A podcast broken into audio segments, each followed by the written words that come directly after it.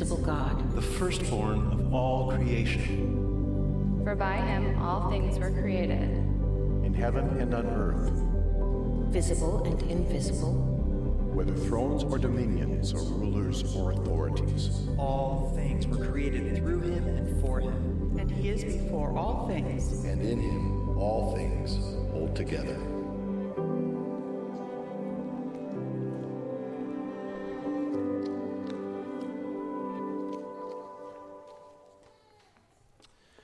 Those words from the book of Colossians, um, they are one of the most um, concise and succinct and yet all encompassing um, and powerful descriptions of Jesus that we have in, in all of Scripture. Um, Paul just delivers this, this really tight but just um, almost beyond description display of the fullness of, of who Jesus is. And that's the text that we're going to be studying this morning, but it's, it's really driving the entire message of the book of Colossians. And so we thought that as a church, one of the things that we wanted to encourage as a part of this series is, is for us to memorize this together um, in our homes, as individuals, as families, whatever it is, to, to begin to commit these verses to, to memory. So I'm gonna, we're going to start today. So let's, let's read this collectively out loud together with me, will you? He is the image of the invisible God, the firstborn of all creation, for by him all things were created, in heaven and on earth, visible and invisible, whether thrones or dominions or rulers or authorities.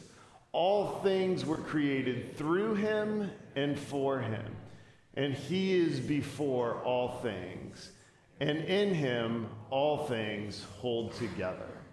All right, great start.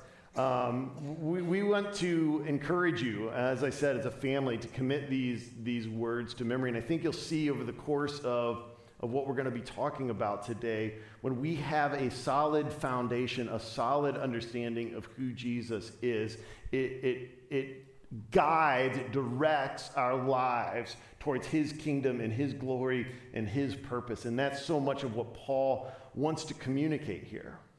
And it's interesting when we look at, at Paul's conversation, the, the motivation in his letter to the Colossians, he is really in a, a debate of sorts about who's the greatest. Like, who is the greatest of all time? There's warring sort of philosophies and ideologies. And so Paul's going to direct them towards Jesus, which is, this is a conversation that we have culturally in different areas all the time. Right? Sports fans love to debate who, what is the greatest sports dynasty in history. Right? Some people would tell you it's the Patriots. Those people don't love Jesus, but they would try to make that argument. Like, uh, if, maybe if you've been around for a while, you would talk about like the Yankees from 1949 to 1956, and you could certainly make a compelling argument for that. Basketball fans might might point you to uh, the John Wooden-led UCLA Bruins, right, where they won, I think, uh, 10 or 11 national championships. Uh, I think it was 10 in 12 years. But then other basketball fans would say that's nothing in comparison to what the U, uh, women's UConn basketball team has done.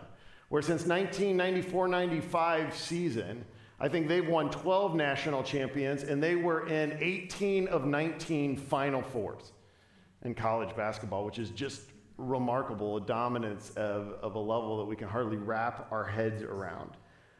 Obviously, the answer is the 90s Bulls that were led by Jordan. That's the, the correct answer. We do this with food too, right? Just this last week, I was traveling out in, in California and somebody found out that I was from the Chicagoland area, and the very first question they asked me my, was my opinion about pizza, right? And so I affirmed to them that Chicago style pizza is the greatest pizza in the world. And, and then, but really what they wanted to know is of the Chicago style pizzas, like which is the best Chicago style pizza. And I gave him my whole theory about how when you're new to it, you kind of go towards like a Giordano's or something like that. But when your tastes really develop and you become seasoned in Chicago style pizza, you end up at a Lou Malnati's, um, something in that direction. We do this with politics. We do this in, in all sorts of areas of our lives where we argue and debate, and it's all around the question of de- determining supremacy, right? Who is the greatest? Who is at the top?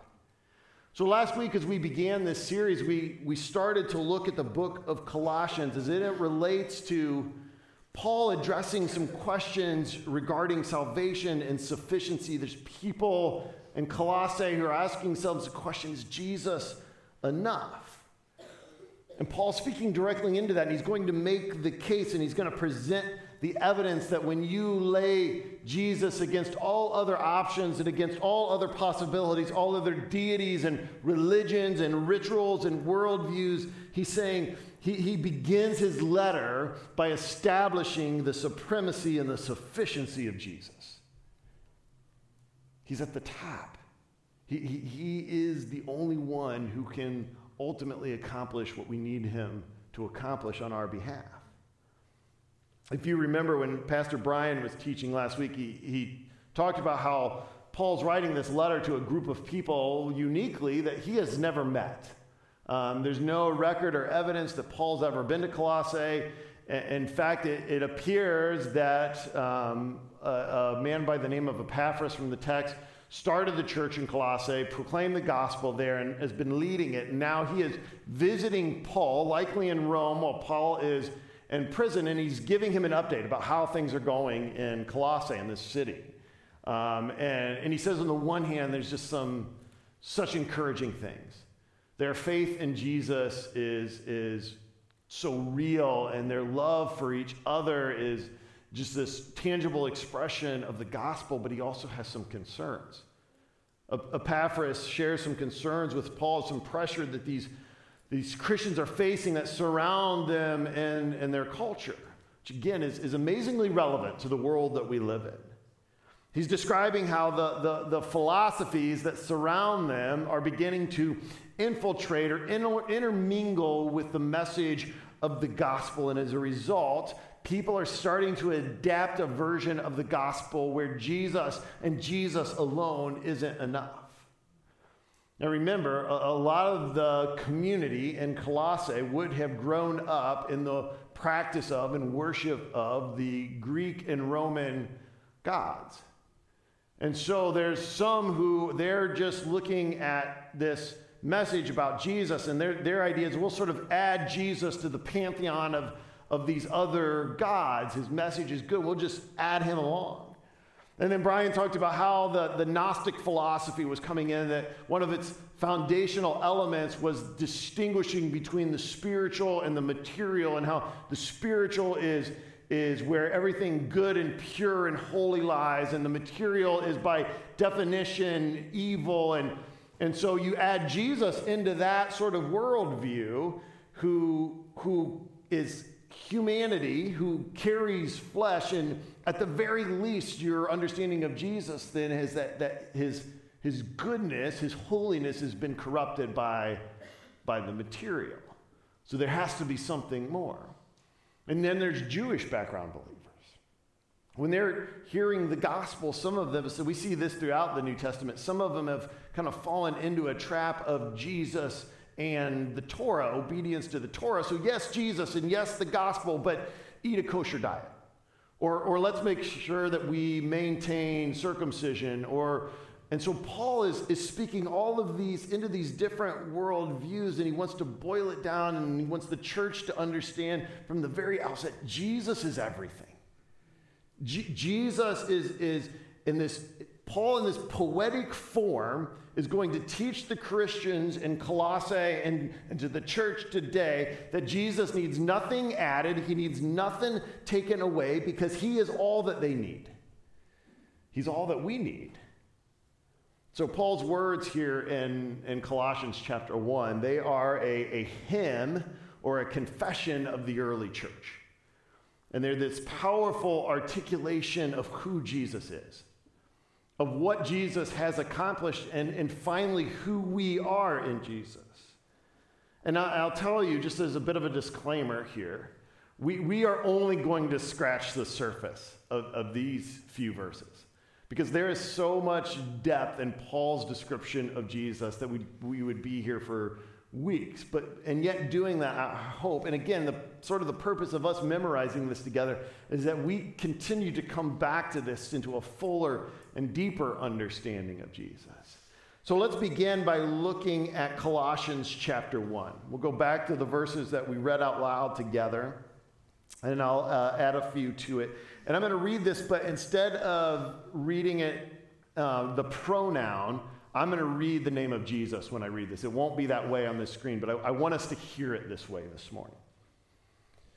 For the Son, Jesus, is the, is the image of the invisible God, the firstborn over all creation. For in Jesus all things were created, things in heaven and on earth, visible and invisible, whether thrones or powers or rulers or authorities, all things have been created through Jesus and for Jesus. Jesus is before all things, and in Jesus all things hold together. And Jesus is the head of the body, the church. Jesus is the beginning and the firstborn from among the dead, so that in everything Jesus might have supremacy. For God was pleased to have all of his fullness dwell in Jesus, and through Jesus to reconcile himself to himself all things, whether things on earth or in heaven by making peace through the blood of Jesus shed on the cross. See, let's begin by looking at Paul's description here of who Jesus is. Of who Jesus is. I uh, last fall I was out in my backyard, kind of doing like that last fall cleanup, getting the last of the leaves, putting a few things away, and it had been kind of wet outside, and I was walking down the steps of my, my deck when I slipped and just totally bit the dust, you know? And as I was going down, I, I tried to kind of reach out to grab myself, and my shoulder just yanked, you know?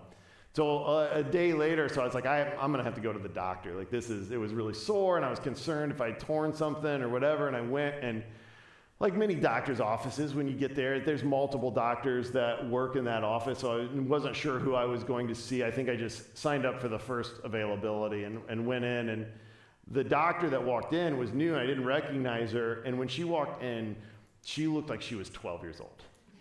like, like just maybe on a good day had graduated from high school. And I, I, I can tell you that in that moment, I was like, is this is this person qualified to diagnose like what is going on in me like is that does this person have the experience like what are your credentials how do i know that you have what it takes in order to do what i'm asking you to do how, how do i know that i can trust this person to accomplish what i'm here for so this is this is where paul starts his his his argument his debate his description of who jesus is Last week, he talked about, Pastor Brian talked about Paul's prayer for the Colossians, that they would be, they would grow in their wisdom and their understanding of Jesus. This is what he desires for them, and he knows this is what they need to know. So, in light of that, he follows this prayer with this powerful description of who Jesus is. And, and, when we think about this from the men and women living, receiving this letter for the first time 2,000 years ago, we think about the culture that they, they live in, the, the importance of what Paul teaches here, the significance that even reigns truer. Because this, this culture is just surrounded by all of these, these Greek and Roman deities and mythologies. They all had their own sort of creation narratives. But rather than what they specifically created themselves, their stories were about them being created. And, and Paul says, but, but Jesus is the eternal God, the one who is without beginning, and the one who himself does the creating. See, in a culture where men and women believed that there were these various gods who were in kind of in constant conflict with each other and their efforts to consolidate power and to grow in their own influence Paul describes Jesus as the one who is the firstborn over all creation. That's a, that's a Old Testament phrase. It, it represents it, it's a royal status. Paul is, is saying this is who Jesus is. He's king over creation because he is the one who created, because he's creator. For in him all things were created, Paul writes. Things in heaven and on earth, visible and invisible, whether thrones or powers or rulers or authorities, all things have been created through him, and all things have been created for him. See, Paul's saying Jesus isn't one God among many, but rather Jesus is the full character and purpose of God that is embodied in human form. N.T. Wright, when he's describing Paul's words here, he says, The one through whom the world has been made has now become, as a human being, the one through whom the world is ruled. And they are the same loving God. See, Jesus, according to, to Paul, he is both the author and the king of creation.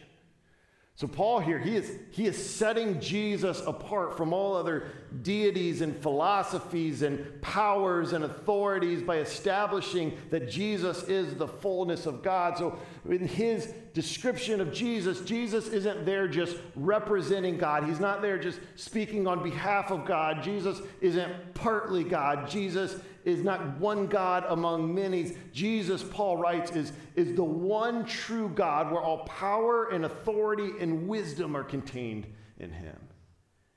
All things, he writes, have been created through him and for him. And, and Jesus doesn't shy away from this. In the Gospel of John, multiple times, Jesus, Jesus articulated this same fact about himself. In John chapter 10, he simply says, I and the Father are one. Later in, in John chapter 14, he says, He who has seen me has seen the Father. Now, it's obvious that, that you and I, we live in very different culture, a very different time frame. Um, but the implications of what Paul is teaching on the supremacy of Jesus, the, this remains as, as relevant and as necessary for us as followers of Jesus as it did for the Christians in Colossae some 2,000 years ago. Because make no mistake about it, we, we live in a world where there are competing ideolo- ideologies and authorities and worldviews, or what Paul refers to as, as patterns of this world in the book of Romans. And each of them are seeking to claim authority in our lives. Each of them want to have final say about what we do and what we value. Sometimes it's, it's incredibly subtle, almost indistinguishable. And other times it is, it is overt and obvious, but either way, it is always there.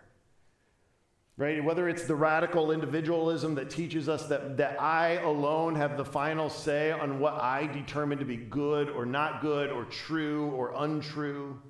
Whether it's, it's, it's the, the materialism that we can soak in as a culture and we can look at greed and the constant pursuit of more and we'll call it ambition or security. It, it, takes a million different forms and it comes at us in a million different ways, but there's always competing entities that want to claim authority in our lives. I, I was thinking about this this week and just processing what, why Paul is, is teaching so passionately here.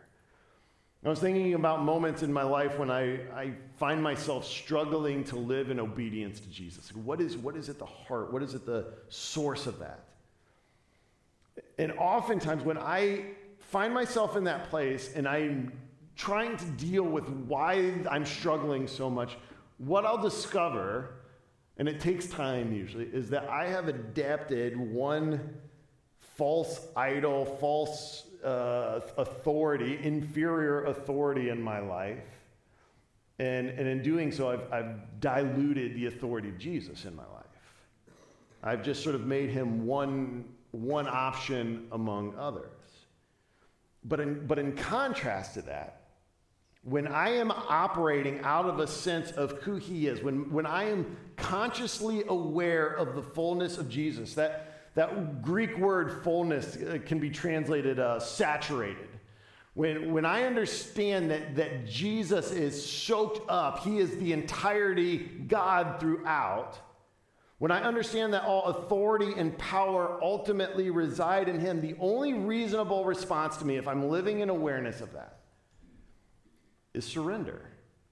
It, it, it's, it's submission. And not, again, not in like this defeatist sort of way. It's, it's worship. It's like when I get it, that, my only reasonable response in that moment would to live in awareness of that is, is surrender and worship to Him.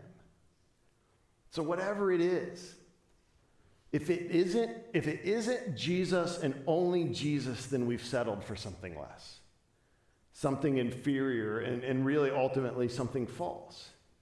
So, Paul's message to the Colossians and to the followers of Jesus everywhere is don't, don't fall for it.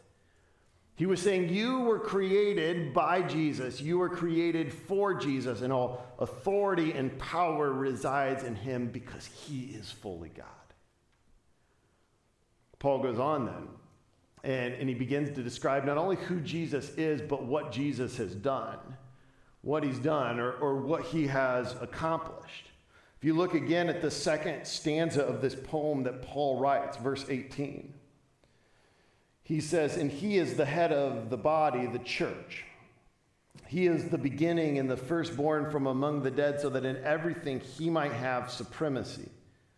For God was pleased to have all the fullness dwell in him, and through him to reconcile to himself all things, whether things on earth or things in heaven, by making peace through his blood shed on the cross. Um, I can show you a picture. This is a, a, a drawing that was done of Michelangelo. Um, and, and you and I can look at this picture and we can draw some conclusions about who Michelangelo was, or um, we can read some of his story and understand more about him, and there's value in that, and that is good. But how do most of us perceive or understand who Michelangelo is? By what, he, by what he's done, right? This second picture is, is of the Sistine Chapel, just, a, just one small. Has anybody here ever seen the Sistine Chapel live? Like it's, it is a breathtaking experience.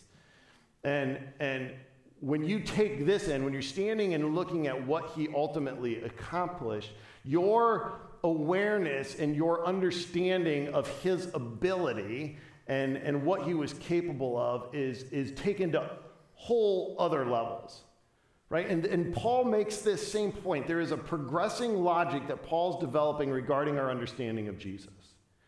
And, and he's already now established the credentials of Jesus. He is the image of the invisible God. But he builds on that by helping us understand what he has accomplished. And again, when we, when we think about this from the perspective of those who are living in the time of Paul's writing and who are reading this letter collectively in the church, and you, Compare this to the, the narrative of the pagan gods that they were so familiar with. Right? What, what did they accomplish with their power and their authority? What, what was the end result of that? More often than not, if you read those mythologies, they're just, they're just competing with each other in order to accumulate more power and more authority for themselves. And humanity really just becomes this kind of this pawn and, in a cosmic struggle. The output or the accomplishment that result of these mythologies really is, is for them. But not with Jesus, Paul writes. In the case of Jesus, we're not pawns in a cosmic power struggle, but you and I are the benefactors of a benevolent God who loves us. So Paul's saying we are the, the recipients of what Jesus has accomplished.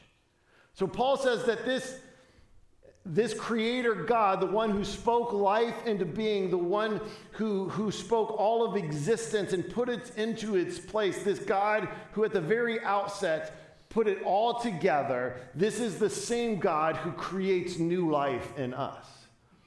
The creator God is the one who recreates. And all of this, now Paul's saying, this is only possible, right, if we understand who he is. It's, it, this is only doable if the one who is doing this is the fullness of God. But Paul continues to develop this, this logic. He says that, that he is the firstborn from among the dead. This redemption, this restoration of God's creation, so that in everything it says he might have supremacy. Do we see what, what Paul's doing here? right? How, how do we know that everything that Paul just said about Jesus being the fullness of God, how he's the firstborn over all creation, how do we know it's true? What, what, what is the evidence for it? Paul says it's the resurrection. He is the firstborn from among the dead, the one who conquered the grave. Any one of us can claim anything about ourselves or about somebody else, but, but Paul says that Jesus publicly validated this when he rose from the dead and when he conquered the grave. It's the validation of what Jesus said about himself and what Paul's been laying out to us here. So, so it's because of this, because of who Jesus is and what he's done, then, because of this victory in the grave, that there is ultimately reconciliation and that we can dwell with God.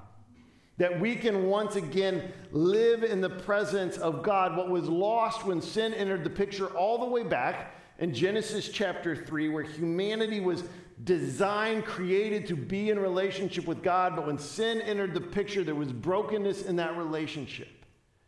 Because sin can't be in the presence of, of a holy God. Jesus, how now through his life and through his death and through his resurrection, he's brought all things back into new creation. For God was pleased to have all of his fullness dwell in him, and through him to reconcile to himself all things. This is why Paul, when he's describing the church and, and to, the, to the Corinthians in 2 Corinthians, he says, Therefore, if anyone is in Christ, he is a new creation. The old has gone and the new is here.